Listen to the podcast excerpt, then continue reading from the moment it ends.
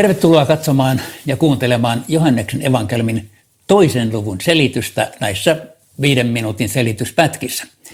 Tässä nimittäin on erikoinen kertomus. Jeesus on mukana häissä ja muuttaa veden viiniksi. Joillekin tämä taitaa olla kaikkein tunnetuin ihmetteko, jonka Jeesus teki.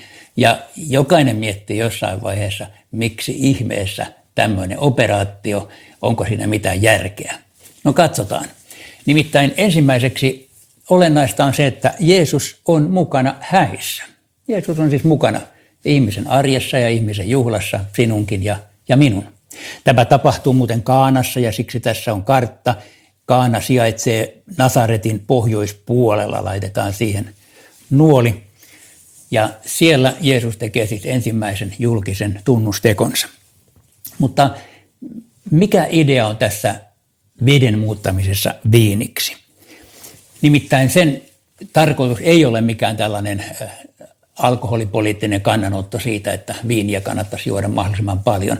Itse asiassa kuulin tähän kerran tosi hyvän selityksen henkilöltä, joka oli entinen alkoholisti. Hän sanoi, että tämä teksti puhutteli häntä raamatussa kaikkein eniten, sillä jos Jeesus pystyy tekemään ihmeen näin päin, niin kyllä kai hän pystyy tekemään sen myös toisinpäin. Ja, ja Tämä puhutteli häntä, että hänestä tuli raitis Jeesuksen avulla. Mutta ei tässä ole tämä viini varsinainen idea, vaan idea on se, että niin kuin Jeesus muuttaa veden viiniksi, niin vanha liitto muuttuu uudeksi liitoksi. Tässä ollaan siis vanhan ja uuden testamentin ikään kuin käännekohdassa – ja tämä Jeesuksen symbolinen teko kertoo, että hän tulee tuomaan jotain, joka on ratkaisevasti parempaa. Siitä nousee siitä vanhasta, mutta ratkaisevasti uutta. Ja tämä kertoo myöskin sen, kun siellä häissä sanottiin, että ää, tämä viini on parempaa kuin se aikaisempi, koska aina se, mitä Jeesus antaa, niin se on parasta. Jeesus ei koskaan tee mitään puolinaista eikä keskeneräistä, antaa parasta.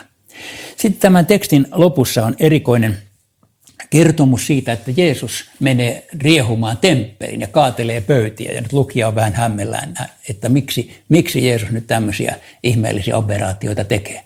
Siinä ei ole kysymys, niin kuin ehkä usein ajatellaan, varsinaisesti Jeesuksen hermostumisesta kaupankäyntiin temppelissä, vaan aivan muusta. Sekin on symbolinen teko ja Johanneksen evankeliumi ikään kuin avaa näillä symboleilla koko sanoman. Nimittäin se uhrikäytäntö, jota temppelissä harjoitettiin, on tulossa loppuun.